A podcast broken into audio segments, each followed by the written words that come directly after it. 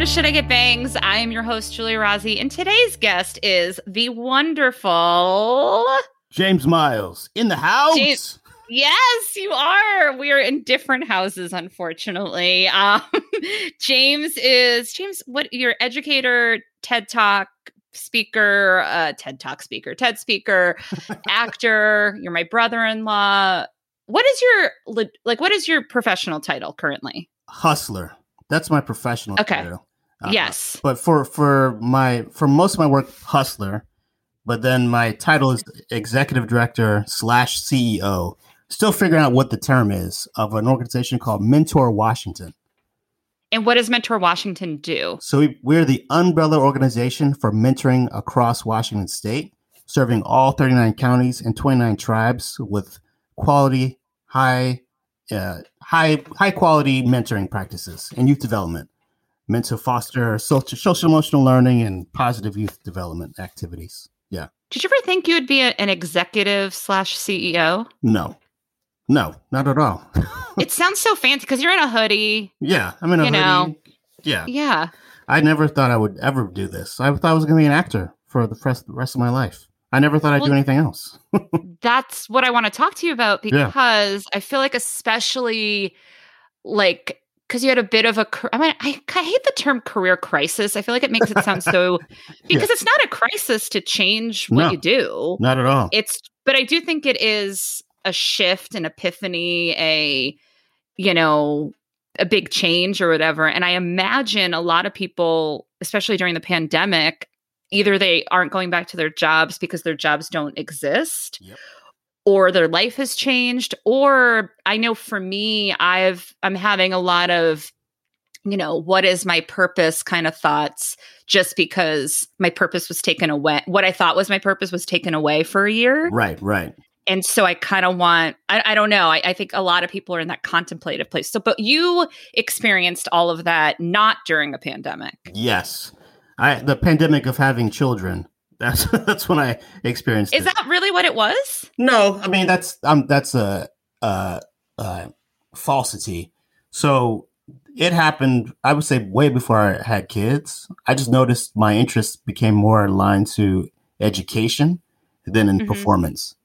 So that's what led to it. You know, as I started to build up more of a educational like uh platform and s- skill set, what happened is I also started working more as an actor because I was more comfortable in my own skin. So then I really had Yeah. that was really tough because I was booking more and more work, more and more lucrative work, more and more high profile work. At the same time, I started teaching at NYU. I was running an education organization uh, that used hip hop to teach, which is, you know, I'm as you know, my brother and I, your husband, we love Mhm. hip hop music. So Mhm. never to and use hip hop in any form we wanted to do. So I was like, what do I do? Do I continue acting? Do I follow my hip hop uh, education stuff? And I, I figured, yes, there's enough actors in the world, right? mm-hmm. But are there enough educators in the world that look like us, that work with young people, that really care about young people, listen to them, and really want to change education? we should say look like you people can't see you so what do you, what is it that you look like I'm a uh, middle-aged black man. In, Okay.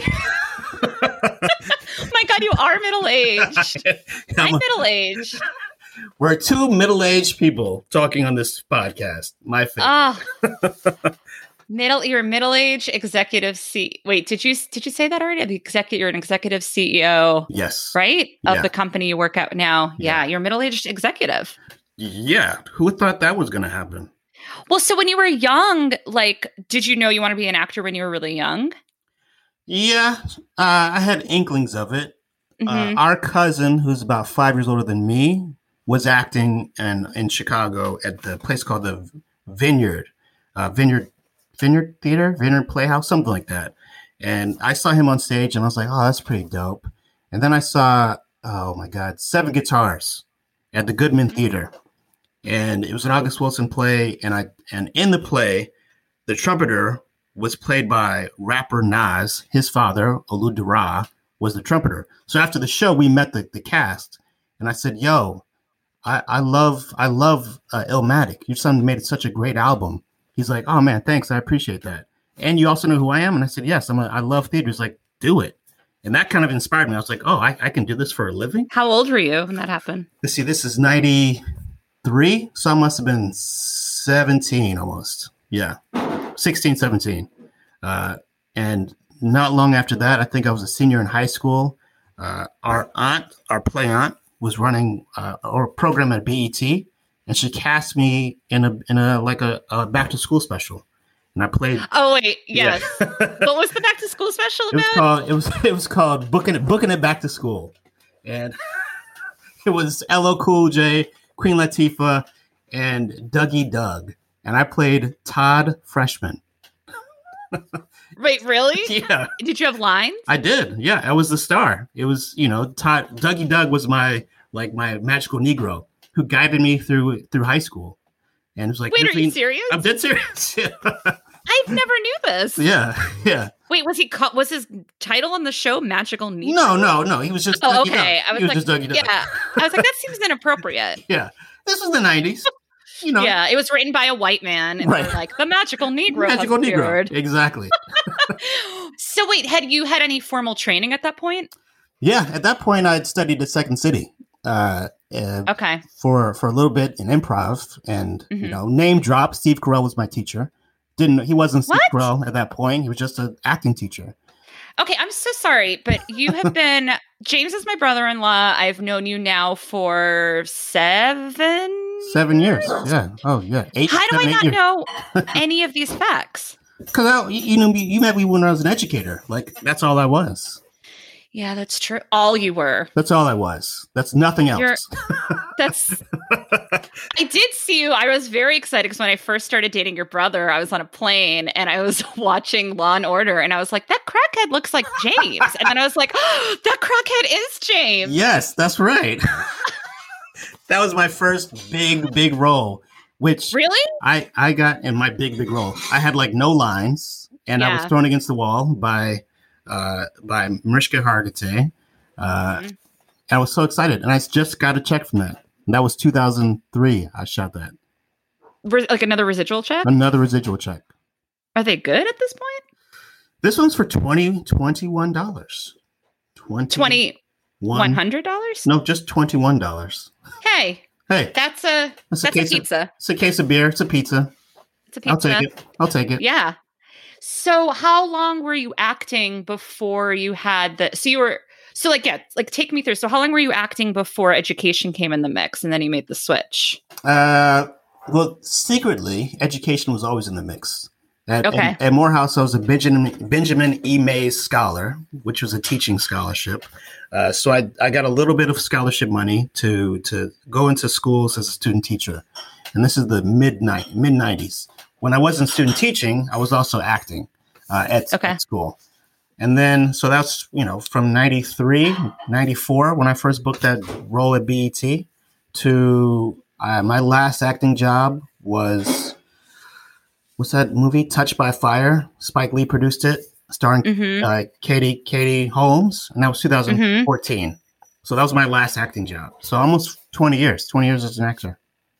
So I have to say, well, a Spike Lee movie is a great way to go out with a bang. Yes, yeah, but also a really hard one because you know I don't want to. I, I feel like, and I could be wrong, and I want to speak for everyone, but I feel like with a lot of other jobs, if somebody, let's say, is a, I don't know, uh, you know, a therapist or, or a teacher. Let's say someone, or know why I can't think of jobs. I'm like trying to go. I'm going through like children's uniform costume uniforms in my head. Like police officer. Let's say so. Yeah, someone's a police officer. Yeah. yeah, someone's a police officer, and then they are like, you know what? I think I want to make the switch and be a therapist. Right. Right. And that's really cool. But I don't know if it.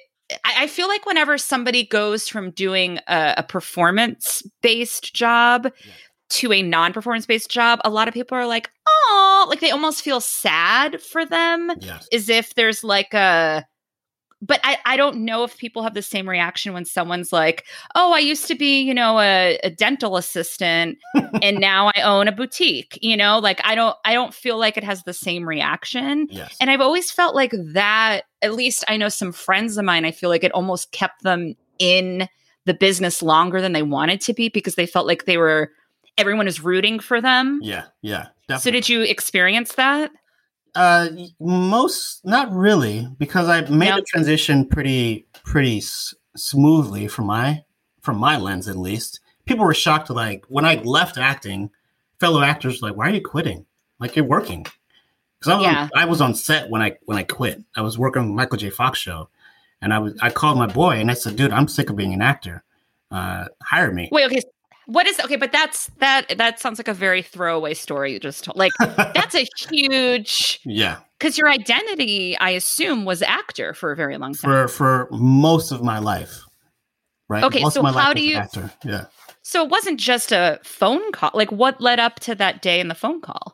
Well, I've been so I've been a teaching artist. So like a teaching Mhm. artist is an artist that also teaches uh, from 1998 to the present day. So basically, when I wasn't acting, I was teaching one class, three workshops with students of all ages in a variety of acting forms, uh, and then trying to integrate that maybe into an history class. Uh, so I was a teaching artist, and I really liked doing it when I wasn't acting. But I really liked acting, so I would do more acting than I would teaching. And then at a certain point, I was in like 2010. Someone says, "Hey, you're really good with little little youth. Can you teach early childhood at NYU?" And I was like, "Yes, yes, I actually I can do that." So I had to take this crash course of just like reading everything I could about arts integration, education, and education outcomes. And then I taught this class, and I loved it, teaching higher Mm. ed. And I was like, "Yeah, this is great." Around that same time, I started working with a group of people that were using uh, hip hop. And I said, oh, if we can combine the hip hop musical aspect with my uh, theatrical aspect, and then my my working with school buildings and like knowing what curriculum looks like, this could be really cool. So it was a slow path. Slow. I turned down more and more acting roles. I started taking on more and more teaching roles, and then at a certain point, I just said, you know what? I'm not even going to try to continue acting. I'm just going to press stop. And you know, it was I was inspired by I was talking to Michael J. Fox and and Wendell Pierce, who's from The Wire, and they were on the show, and they're like, "What do you do when you're not acting?" And I said, "Oh, you know, I'm a teacher." And Wendell Pierce is like, "Man, I love teaching. If I could, I would Mm. teach all day." And Michael J. Fox is like, "I'm putting a face to Parkinson's," and I said, "Yeah, that's what I want to do. I want to put a face to education so people know that educators can look like me." Uh, and B, you know, look like a black kid can see them see themselves in the pe- person in front of the room. That's what I want to do. So I did it. Uh, so I called my my boy and I said, you know, hire me. And he says, you have no, you have no administrative experience. Why would I hire you? And I said, because I like it. So he's like, all right, I'll give you, I'll give you a chance. So he hired me as a part time high school after school coordinator, and I just coordinated after school programs. And while I Mhm. was sitting in the office, I started writing curriculum, and then I shared the curriculum with him. Uh, I want to give a big shout out to Michael Wiggins for doing that. And he's like, this is great. Let's do more of this. So I said, all right. So I kept writing more of my curriculum. And then at this time, I was still acting. So I was doing like, Are We There Yet? I was doing commercials, voiceovers. Uh, and then I got offered this this job from by Kenny Leon to work with Phylicia Rashad. So Kenny Leon's, Kenny Leon's this big Broadway uh, director. Uh, this show was going to be at, at the theater in DC, and I turned it down. And I said, Mm. I don't want to. I don't want to do this. And I was I was on set on the on the electric company, and my buddy's like, "Oh, you got that gig?" And I said, "Yeah, I'm gonna turn it down." And he's he like threw his pants down. We were changing. He's like, "What?" I said, "I don't want to do it." He's like, "You're gonna turn down a, a, a role to work with Kenny Leon and Phylicia Rashad?" And I said, "Yeah, I'm. Gonna, I think I'm gonna I'm gonna teach this class instead." And I I was like, "Yeah, I'm gonna turn it down." I couldn't believe I was saying those words out loud. I'm not gonna work with Phylicia Rashad. This is amazing. Uh, and yeah, so I was just like, okay, I'm an act- I'm not an actor anymore. I'm a teacher. It took me about three years to fully transition, um, but that was it. That was it. Wow. yeah. I, I mean, just because I have uh, my identity has been unfortunately so linked with my career yeah, for almost 20 years now, yeah, whether it's me chasing the career, I have the career, I'm, you know, but, and especially I also live in LA. And so the first question people ask you before what's your name is, you know, what do you do? right. and and I get it. Like that's like a it's it gives you a window into someone's life. It opens conversation. We Will and I went for a walk and we like met a couple with a baby and you know we are like talking like oh what do you do and I just assumed they were going to say something entertainment and I don't remember if I said this on the podcast before. I, I never remember my stories, but the guy was like, "Oh, I'm an elevator um, engineer," and I was like, "I need to know everything." I was so because I never heard of that job. Yeah, he just like goes into buildings and designs the elevator systems, and I just I felt like that was you know a lot of responsibility because elevators are terrifying, super terrifying. Yeah, if you ever been but stuck I, in one, yes. Oh. I mean, I've been stuck in one for like three minutes, and that honestly felt like I was dying. Yes. Yeah. Yeah. Me too. Were you stuck in one for longer? No, 60 seconds at most. Yeah. like, uh, something's wrong. Okay. Where's my yeah. water? Where's my bathroom? How am I going to pee? Yep. Yeah. Oh my god, that's the thing I miss the least about living in New York is I would the second the subway would stop 30 seconds and I'd be eating all the snacks in my bag. Yep. I'm like, all right, I guess that's the last guy I'm going to have sex with. That's where I'm going to take a shit. Like just like always looking around the train. Yep.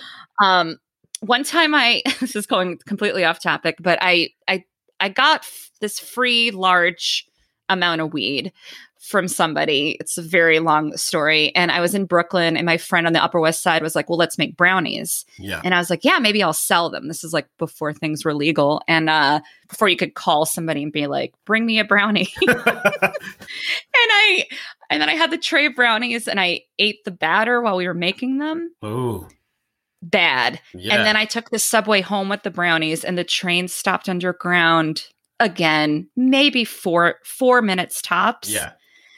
But in my head, I, I got super high. Right. And I was like, the only food available is these brownies the children are going to eat them. I'm going to get arrested. Then there was a cop in the car. So I was like, he knows. I gave away all the brownies for free because I felt like it was karma. Anyways, that was a very long tangent. What was my point? My point was that a career tends to be, I think, for a lot of people, their identity. Yeah. And so, I, I mean, did you have grief about it at all? No, surprisingly, no. You know, I got into acting to to hide. You know, I grew up with such a, a stark speech impediment and a stutter. Really? That, yeah, that I really I became an actor to hide who I was. I wasn't comfortable in my own skin until I was in my 30s. Um, and then someone just dropped a pot. Someone just dropped a pot. I, if for those listeners, I live in pretty much an open house where there's yeah. So things. It's also yeah. a pandemic. People, people forgive yeah. the quality of audio. Right. Get it. Right. Yeah. Um, so you I had no idea that yeah. it was that was really what your feeling was. So you just didn't want to be who you were? Yeah. And then as I started teaching more, I became more comfortable in my own skin because to be a teacher, you have to be vulnerable. You can't pretend to be someone else. You can't be like, hey, hey, I'm a hi, Mr. Miles. I'm your teacher. You gotta be like, yo, I'm Mr. I'm James. I'm Mr. Miles, if you want to call me that. I had a bad day. Mm-hmm. You know, so my my my sister-in-law got stopped with weed on the subway, right? like I'm thinking about these things, and the students are like, yeah. "Oh, you're being real with us." Okay. So as I started doing being more and more real with them, I was more and more real with myself, and I was like, "Okay, I can I can leave this behind, and I'm okay because I'm I'm presenting the the authentic self to young people, and that's more important than uh, presenting presenting my my acting self as a as a character." Do you think a lot of actors I mean, I guess you can't speak for other actors, but do you think that's pretty common that a lot of them go into it to avoid them, like to avoid who they are? I think so. I think so. Yeah. Yeah. A lot of the actors I know either are very narcissistic and want everyone to look mm-hmm. at them or mm. just want to hide, especially the theater actors. Theater actors are like, I just want to be on stage, do my show, and then go back home or go have a couple of drinks after after the show. But I don't want to I don't want to do all this. I don't like myself. A lot of actors suffer from depression, as many writers do. Um, and as many humans, as many, as many, especially right now, as many humans do. Yeah, as many artists do. do think, yeah. Do you think you do? There's been moments, of course, mm-hmm. of course. Yeah, I mean, especially in the past couple of months. When I say couple, I mean eighteen.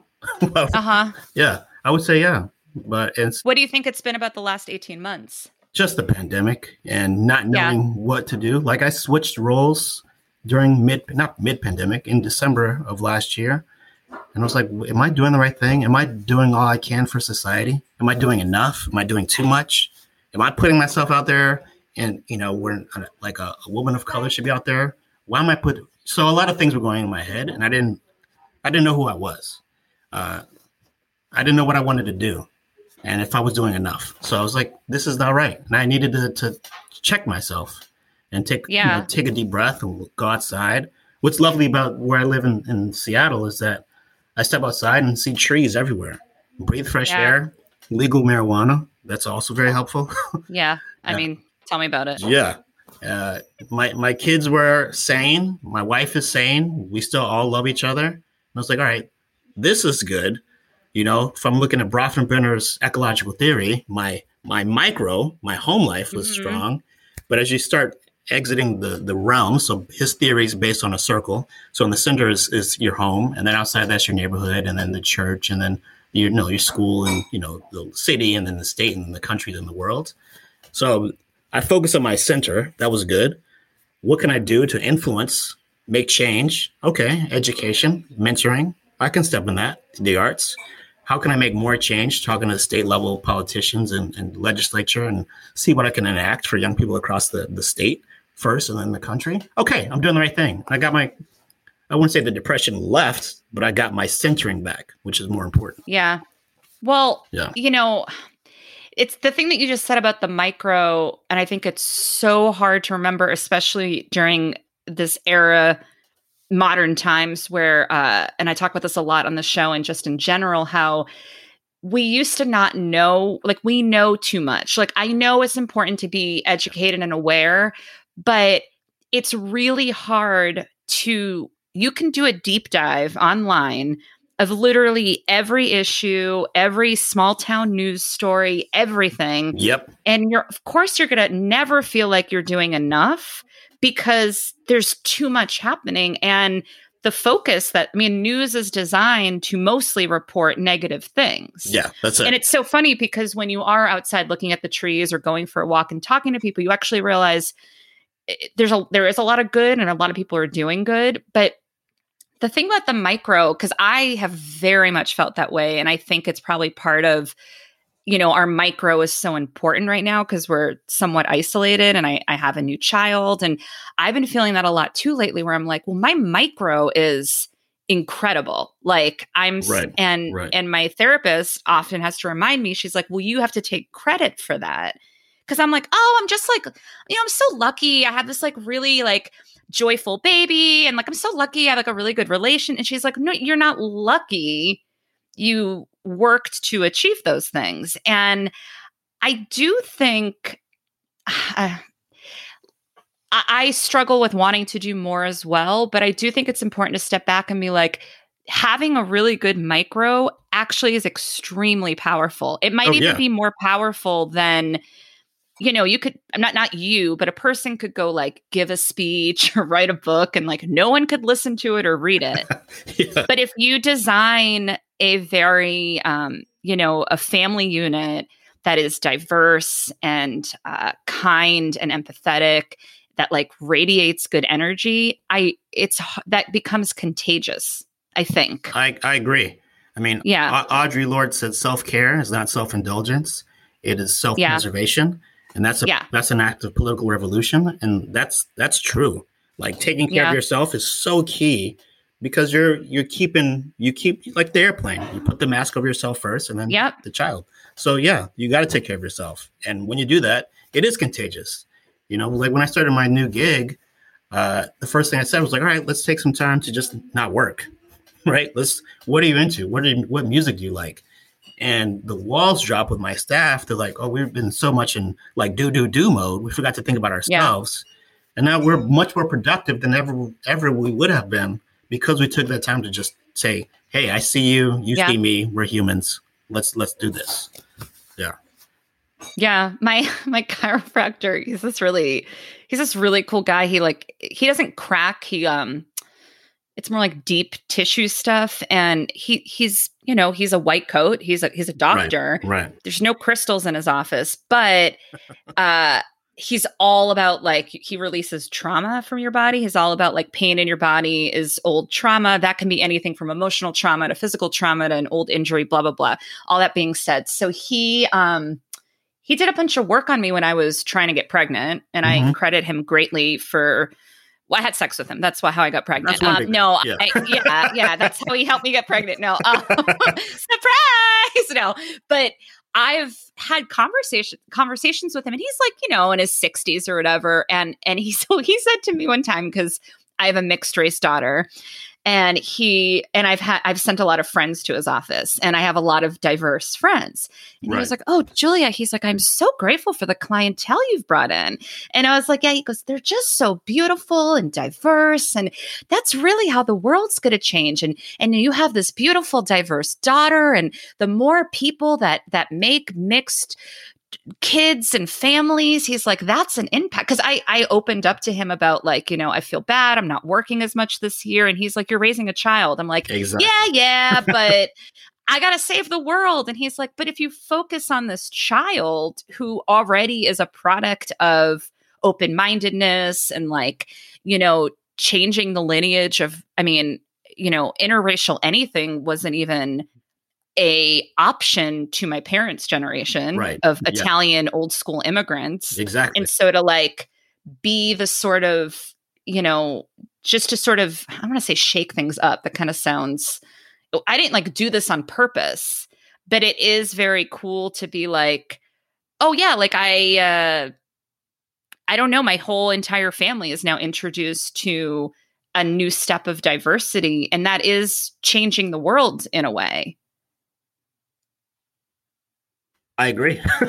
like, no, like uh, I was, i lost you i No, thought no. you were hanging up i was No, like no. oh god did i say something wrong no, I was trying to mute because there was noise, and then I was like, Oh. "Where's my mute button? Where's my mute button?" I, know, I don't know how to. T- gonna be honest with you. I don't know how to talk anymore because I feel like everything can be taken out of context. And No. I'm like, I'm trying to use the right words. no, I I agree. The more diversity in the world, the more people open up to uh, experiences that are not their own, the better we'll, Yeah. we will all be. Um, there's Yeah. still people, as as we know very well from the past four years, still clamoring to the Yeah. way things were, but that that that's dying. It's a dying thought. It's like a star. It's it still has you still see it, but it's definitely dying. You know. Well, I think that unfortunately, you know, most people. Uh, uh, listen, people change all the time and people surprise people all the time. Like, I do believe that. I, I don't think anything is impossible. But I also, from what I've seen, and, and for myself included at times, a lot of people tend to change when things are personal. So if you have a personal experience with someone who's different than you or a personal experience with a an issue, you're gonna be more affected than if someone is just screaming at you on the internet. And, It- it- and that doesn't even work anyway. Like Right. you know, like no one no one changes their mind from from logic. They do it from No. their heart. Their heart changes Yeah. their mind, not logic. Otherwise, we would live in an equitable society. But people's hearts are constricted, much like the Grinch, and they don't they don't see the value in other people. But until that's like, oh, wait, my daughter, my son, my neighbor, my best friend, my cousin, my parent, my grandparent, my children, now I understand. It just takes a while. So Do, do you think that people um I mean, I know some people are just ignorant and some people it you know, it's a white supremacy thing and some people it's a you know, sexist thing or whatever the whatever the topic is. right. But do you think that some people uh, sort of like, oh, you know, I, I'm trying to think of like, oh, the cops aren't that bad. Do you Yes. think some people speak that way because they can't wrap their head about around how bad it is because they haven't had a personal experience and so it almost because when you you know talking about depression something i've learned about my own depression is i have clinical depression which i'm Mhm. treated for but then i also have depression when i learn too much about the world like Yes. i get really sad about the world we live in Mhm. you know what I mean? Like the clinical depression is when like I hate myself. Yeah. And that I have pretty much in check. Right. But then there's this new depression of like, wow, the more I learn about the system, The more I want to jump off a bridge. Yeah, that's why they say ignorance is bliss. Like Oh, if you didn't so know, nice. it'd be, I, I was so happy if I was an idiot. Uh, if Yeah. I didn't know, maybe not an idiot. That's too strong of a term. But if I just didn't know, life would be so much easier. But the the minute you know, like, oh, people are dying at the hands of a police state. Oh, women aren't getting the jobs they have just based on their gender. Oh, Yeah. trans folks can't play sports just because they're trans. That's that's wrong. I don't stand by that. Yeah, and you just you have to get involved and want to do something. But so do but do you think that some people like what the reason why they are ignorant to it is because I don't know, and maybe I'm giving people too much credit, but I do sometimes people are ignorant to it because it's so I don't know. I, I guess what I'm referring to is I'm, I'm not on Facebook anymore. Part of why I left was because you know there was like you know certain people from my hometown who would be. I remember this like one girl. You know, she was like, "Ah, I keep seeing. People fighting online, and it's like black people, white people, brown people. Can't we all just get along? You know, it was like this. Like she was white. I don't think it, I, think, it goes without I saying. think that's obvious. Yeah. and and I I have to be honest with you. I think ten years ago, maybe I would have even written something similar right. Because because I understood what she was saying. She was like, "Why do we have to see Right. di- differences?" And then I've from certain experiences and from certain things I choose to read and watch and educate myself, I've I've learned why she sounds foolish, Yeah. but but I think she meant well. And I'm like, well, she's probably not gonna go read the book because I don't know, like eh, I, think she doesn't want to believe. I mean, I'm putting a lot of pressure on this one person, but like I imagine she doesn't want to. Why would she want to believe that the world is shitty when, according to her Facebook, she's got a really great life? Yeah. I mean, it's cognitive dissonance. When you when you come up against something that you've held as a belief. George Mhm. Washington is the founder of this country. He's a hero to most. Uh, Jesus Christ saved the, the Jews from the, the evil Romans. If you have something that you believe wholeheartedly, and then you oh, something challenges that belief. Oh, so black people aren't like genetically inferior? even though I've been taught that it's what's on screens, it's what I've been reading in history books. I no, that can't be right. And it, it causes your brain to have to rewire its neural pathways. And then that's that neuroplasticity is possible even as you get older, but it's just that much more difficult. Um, so yeah, it's that it's that cognitive dissonance that says people like I I can't believe this because this is not what I I can't think this way because my my beliefs go against what you're saying and my beliefs that's why people say prayers my you know to fallen victims prayers to them because they can share their beliefs with them but their actions you know gun control. Oh that's that's that's a that's a right. That's in the constitution. That's 245 years of, of constitutional practice. We can't go against that. But i can give you my prayers because that i can that i can muster up. But you challenge my beliefs in terms of what I hold dear to this country, I'm not going to go against that. Yeah. And I, I think, you know, in, in going back to what you do for a living now and what you did before too, but what you do for a living now, like in saying that it often takes a personal experience for someone to really get it. Yeah. Like the arts do that all the time. I mean, the amount of movies or literature or uh, creative, not not just Yeah. like I mean, I love documentaries and essays, but I'm talking about like novels or films, music, Yep. plays that taught I mean Totmic made me feel so hard and then Mhm. the lesson stuck and it is I extremely effective. You know, Oh, like yeah. you never know what art how art is going to affect somebody. Yeah. Comedy even at times. I think comedy is the, the great purveyor of truth. So, yes. You know, that like the if you understand something, you know, Will and I have joked about this. We should have a, a class on comedy because if you can understand it, you can make a joke about it. If you make a joke about it, you can see every side of that joke, right? Every side of that content. Um, so I I think that's a strong st- story. When I was teaching this Google workshop, uh, I always bring in like music. I'm like, hey, what's the what kind of music do you like as a kid? What what did you grow up with? And one of these teachers, he was in Alabama, said, oh, you know, I loved NWA. And I said, great. Now, what if that was taken out of your life as a, as a young person? He said, oh, I feel really bad. And I said, well, don't you think your students feel the same way? And then this, this teacher was like this, oh my God. And he screamed. He's like, I have a student who I couldn't connect with who's a big fan of Ice Cube. And yet now once did I think to make the connection that I love NWA and he loves Ice Cube, we can have some kind of community just based on that. I never thought about that. So that speaks to Mm. the power of art. So like to art Yeah. both change lives and make connections. Yeah. So, do you have any thoughts on? Because, and I, I don't even want to use the term "cancel." I, I, I, I, hate, I, I hate it all. I mean, it's just, you know, I complain about the internet so much on this show. I should have just called this podcast "I Hate the Internet" and then posted that online and been like, "Please listen to my podcast." What a fucking, what a mind fuck. right. Why do I promote the podcast with the internet? With the internet, yeah. but, uh, but it's what's so tricky though. Like you know, even t- ten minutes ago when I was speaking, I was like tripping on my words Yeah. because.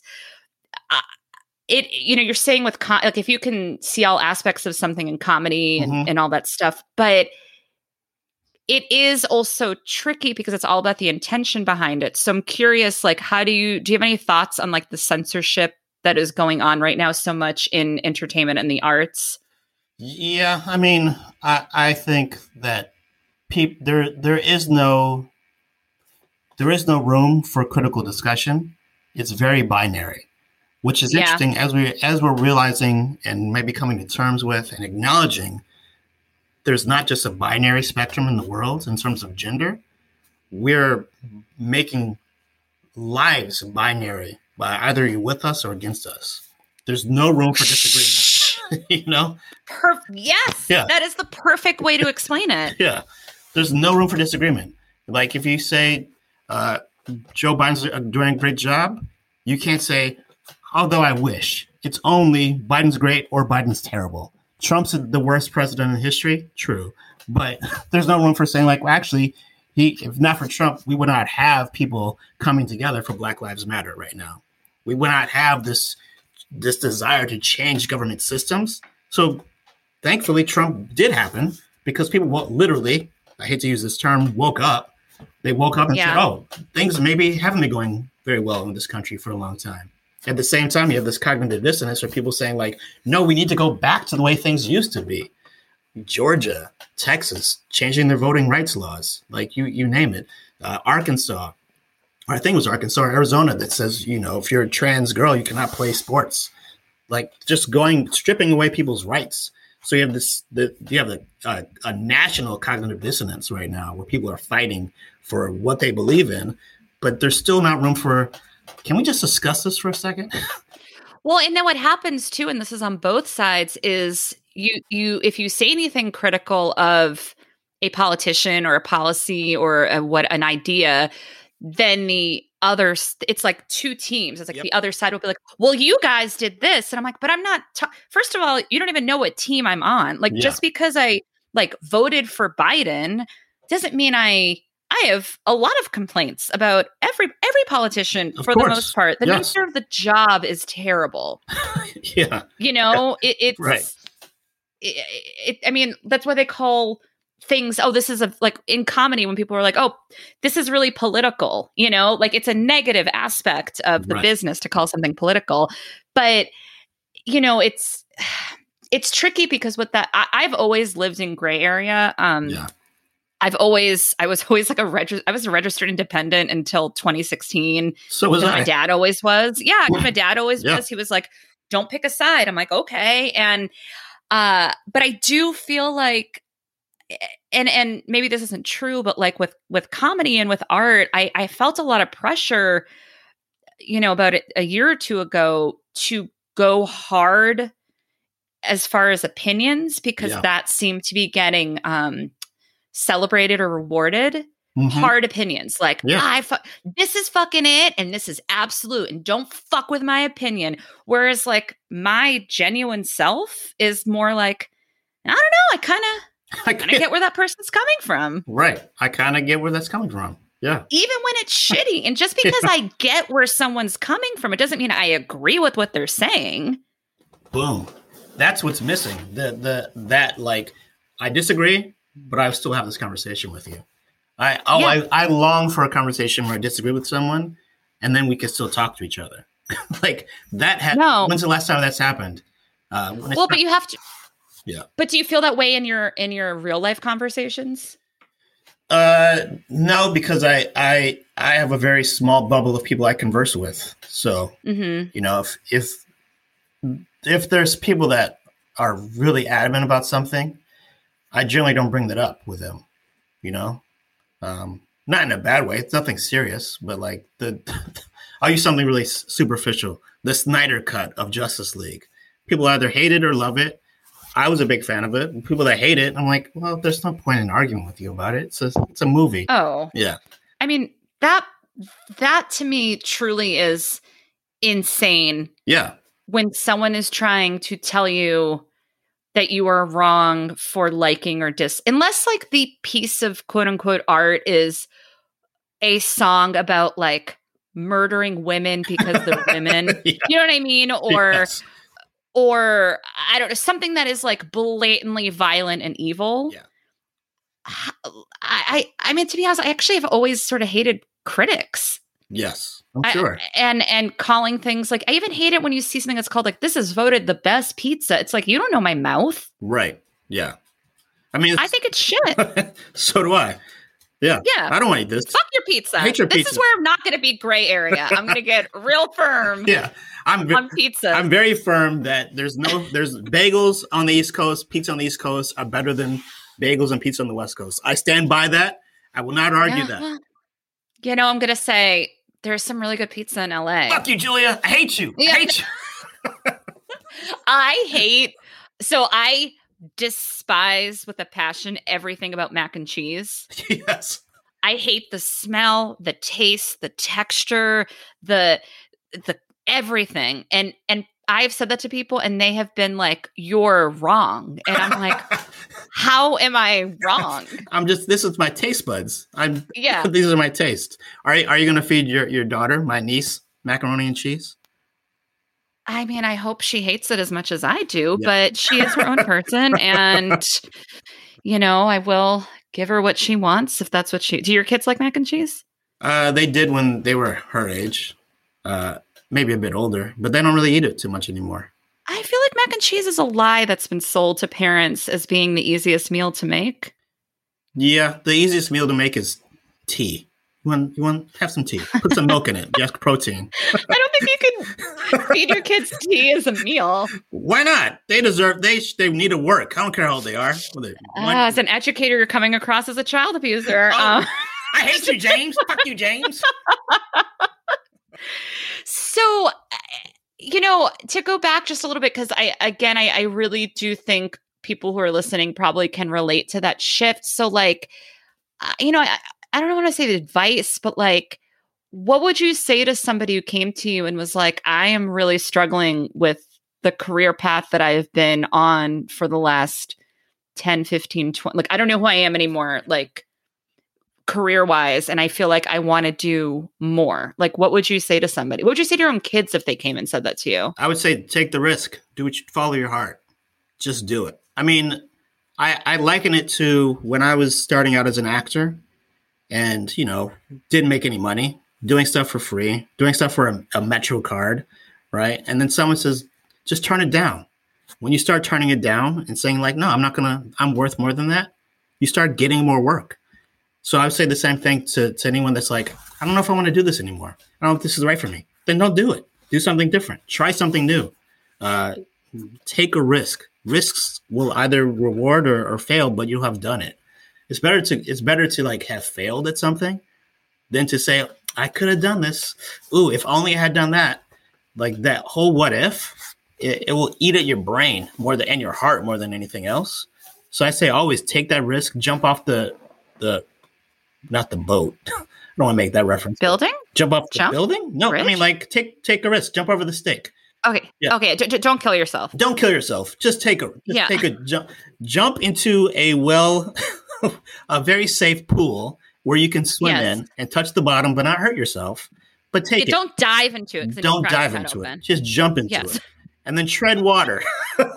let's let's extend this metaphor for a second. And yeah, But how does a person know? And maybe you don't know the answer to this, but you know, did you ever have a moment? It's I mean, it sounds like you're sort of this anomaly to uh, maybe you're not an anomaly, but it feels like you knew and you just did it. And I know it took three years, so I won't make it sound like it was so overnight. But I'm sure there's people who think the reason why they want to switch or quit is actually a confident, especially with something like the arts. Like someone who's pursuing acting or music might might say to themselves, "You know what? I think I want to switch to X, Y, or Z." How do they know if it's really because they want they want to do something else or because they feel like a failure? Oh, that's a good question. I, I think that that is. I mean, because you sort of have to understand your own values. You know, yeah. When I when I left acting, I knew teaching wasn't going to be more lucrative. like I made, yeah. a, I still made a lot more money as an actor than I do as an educator. That's something you have to come to terms with. There's a little bit more stability, yeah, but it's not like a you're not making millions as a teacher. So mm-hmm. that's one. Understand your own value, what what it, what it means to you, and if you're like, hey, I, I can live off twenty grand a year uh, and be happy, then do that um, on a purely financial level, right? On a on a heart based and like, is this the right thing for me? You have to kind of trust your gut. I hate the I hate the term trust your gut, but there's some truth to it you got to follow your own instincts. We kind of forget our animal instincts, our our snake brain, and we it serves a it serves a purpose to say like you know what I'm gonna trust my gut on this one. I'm gonna listen to this. You know who's it? Picasso said uh, all all kids are born geniuses, but as they get older, they they grow out of it. There's some mm-hmm. truth to that. You know, yeah. As a kid, you're willing to try anything. You want to you want to fly? Yeah, I'll do it. You want to be a, a, fireman? Yeah, I want to do that. You want to you want to paint buildings for a living? Yeah, I'll do that. And then as you get older, you start restricting yourself. Well, you know, my technique's not as strong as it could be, so maybe I won't be a painter. Well, you know, I'm a woman, so I can't be a fireman. You, you, we start limiting ourselves before something starts limiting us. So I think you just have to believe in yourself, build the confidence, know what you do very well, love yourself, right? Love yourself, not just like like yourself, but love yourself, and and not really worry about anyone's opinion. Just love yourself, man. I love like I love myself. I'm, the, yeah. I'm one of the biggest egocentric people I know. I love myself. Uh, really, the Miles family? What loves himself? Yeah, you didn't know that. I don't know if I ever told you this, but one of the so your brother, as you know, is a little bit more of like the OCD about like safety and health and stuff. Oh yes. And my anxiety is mostly uh social. Yeah which is shocking because I'm I'm a very social person, but I will like not so much any I don't really feel that social anxiety anymore, but I will like ruminate about like what people think. Yes. So so when I met your brother and he was like, I don't give a fuck, and I was like, um, what? Like, but thank God we both. But then meanwhile, I was like rolling in the dirt. Yes. And he's like, you know, you know there's microbes in there. You're like, okay. Yeah. Well. but I think we've like even, anyways. Um, you know, uh, one other thing, and and then you know we can wrap it up. But I was thinking about you were saying about liking yourself and how earlier you said you had gone into acting because you didn't yeah. like yourself and you were hiding. And isn't it? It is such a mind fuck because I remember when I was in high school, I have always my entire life been somebody with like 20 interests. Yeah. I just, that's just the way I am. And then when I found out that I had to apply to college with a major in mind. Oh, yeah. It was the worst feeling because I was like, I like, so I I audition, auditioned for some schools because I thought I wanted to be an actor, and then I applied to some other schools. I think for maybe like uh, TV production. And then I ended up going to college undecided because I'm 17. Right. and I'm supposed to write this essay about, you know, like what I want. All I knew is all I knew that I wanted to do with my life was connect with people and and make people feel better. And I didn't know how, you know, and uh, ideally creatively. And yeah. so it's so funny because, you know, as you get older, often you like yourself more and you obviously have a clearer picture of what you want to do when you're older. And yet, if you're somebody in your 40s or 50s who wants to do a big career change, it's so, I mean, I hope it's getting better, but there's so much ageism. Mm-hmm. There's so much like, you know, it's it's an over and again, it's not impossible. There's plenty of people who do it. There's plenty of people who go to college and grad school Oh, in their 70s, you know. But it is like what a mind fuck. It's like so you're supposed to choose your job when you might not know or like yourself. And then when you finally get old enough to know and like yourself, it's so much harder to choose a new job. I know. And like you, you the brain isn't fully developed until you're in your 20s. 24 is when the brain develops. So you choose a, a career at 17, and then Yeah. at 24, you're like, maybe this is the wrong choice, and that's almost too late to change careers. Uh, Yeah. You know, I think I have to give it up to our parents. My both our parents changed careers often, like in, in Mhm. during our during our, our childhood. Like you know, working. My mom, our mom worked at the school. She worked for the governor's office. She worked at the casino. She was a nurse. Mhm. She did all these things. My my dog is working at. Pardon me. Yeah. Yeah.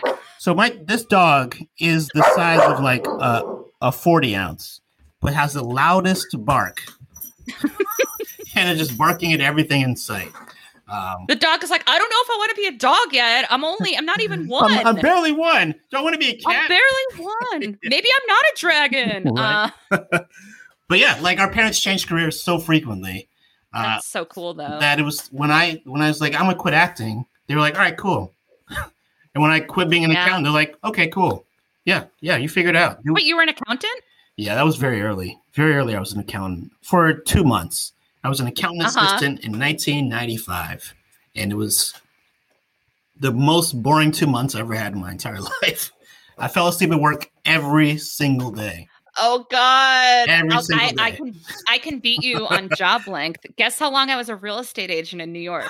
Wait, how? I know you did that. How long we did that for? One day. One day. I was a real estate agent for one day because I, I I asked my dad to help me pay for the course because he does real estate stuff, and he was like, "Absolutely!" He was so excited, and uh, I barely passed the test. It was just all memorizing, Yeah. and then I showed one apartment near Union Square that was so sad and overpriced. And the person was like, "This feels overpriced," and I'm like, "Yeah, I wouldn't pay for this." And then I was like, "Oh, I can't I can't be a real this. estate agent." Yeah. Well, that's it. yeah. I love That's at least I know that's not what I'm supposed to do. See, you figure it out. I yeah. I know I'm not supposed to do this. I can't keep doing this. Okay. Yeah. Yeah. I lasted one day. Well, this was a delight. And I agree. Thank you, Giulia. Thank you. I can't believe that I learned new things about you that I didn't. I guess we have to do more when we hang out as a family, other than eat edibles. And and talk shit. oh my god, the last time I saw you, you gave me an edible in Seattle, and I, cr- I laughed so hard I was crying. And I, your daughters were like, "What's wrong with Auntie Giulia?" Like I was.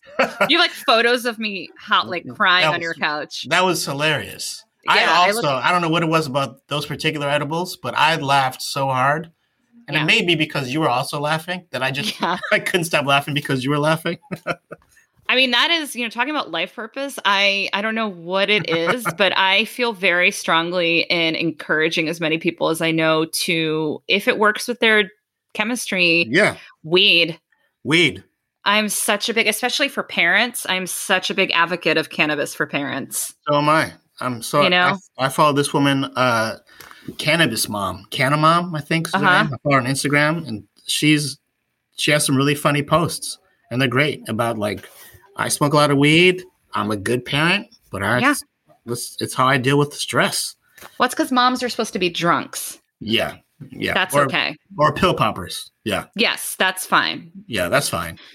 Well, this is a whole other topic. James, Yes. I end every podcast by asking my guests a very important question Yes. Should I get bangs? No. Great. Okay. That's it. Any That's further it? comment or is that no. I don't I didn't know the answer to that. So I was like yes or no. I just flipped the coin. That's great. Some Yeah. people some people give a long answer, other people it's very short. I appreciate it. Um where what anything you want to share, promote so, anything you want people to know? Yeah. Um, you know, you can find my work at mentorwashington.org or find myself personally at freshprofessor.com. That's it. Great. Yeah. Thank you so much, James. Thank you. Good talking to you. I love talking to James. Love talking to people about purpose and whatnot. I, I always have. I, uh, you know, this pandemic, it's just, it really got me thinking, reassessing all that stuff, what I want to do next, what I've done, yada, yada, yada. And, uh, you know, I love that things often come into your life when you need them. I somehow stumbled upon a woman named Barbara Sher, who uh, is a, I guess she's a career coach. She's an author. Uh, she passed away last year in May, May 2020, uh, which is real bummer because maybe I could have gotten her in the pod. I would have at least written her a fan letter because I did a deep dive on her. I, I don't even know how I stumbled upon her, but uh, I stumbled upon a YouTube video of hers that she did about a concept called scanners. Uh, and basically, she described me to a T, and it made me feel so comforted. Um, she talks about how you know, back in the day, being a Renaissance person, being somebody with a lot of interests was celebrated and admired. And then at some point, things shifted and being an expert became, you know, what you should do. And if you were somebody with a lot of interests like myself, you were known as a jack of all trades, master of none. And it was viewed as a negative thing and you're a quitter and you and you give up on things easily. And her whole theory is uh, that that's not true that being what she calls a scanner can be a wonderful thing. Some people laser focus on one thing it's their life purpose. Other people like me get excited about lots of things. And you know she talks about how when she uh, had her you know went to college and she was given the syllabus, she was panicking and crying because there was so many classes she wanted to take and she was interested in every topic and her friends didn't understand why she was so overwhelmed and I was like, "Oh my god, me too. I was the same way. I was a double major. I would have been a triple major if I could have. I wanted to study everything. I I totally felt what she was saying. So, uh, this is a very uh, pro Barbara Sher ending to the show. I haven't read her book yet, but I'm gonna get uh she has a few books and I think I'm gonna get the one called I Could Do Anything If Only I Knew What It Was, because it sounds pretty cool. Um and I know it sounds ridiculous that I sound like I'm having any sort of I I not that it sounds ridiculous, but I have a career. I love what I do. I do many things. Part of why I chose comedian is because I think it umbrellas a lot of different things writer, performer, producer, podcast host, all those things. So, but I want to read her book and I want to explore her more because I have had a lot of moments of jack of all trades, master of none. And if you have felt that way too, uh, highly recommend you check out Barbara Sher. Also, if you're somebody who considers yourself a scanner, after you watch her video, I'll, I'll link to it in the notes. Um, reach out, tell me about it. I would love to hear from you. I would love to hear from, you know, people who switched careers or pursued new things later in life. If you're somebody who, or you know somebody who would want to talk to me who's in their 70s and decided to go to college or pursue a new career or whatever it is. I would love to hear about it.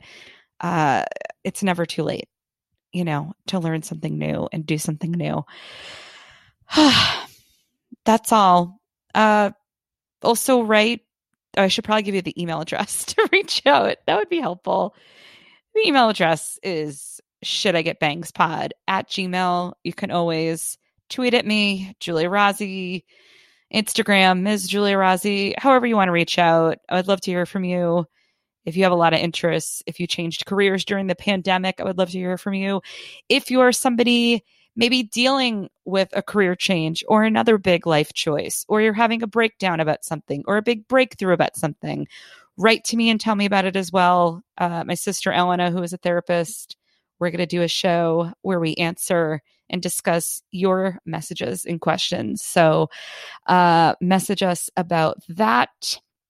Uh, if you are suffering from allergies hardcore, like I am this week, I don't know if you can hear it in my voice, but I have been choking on phlegm for days.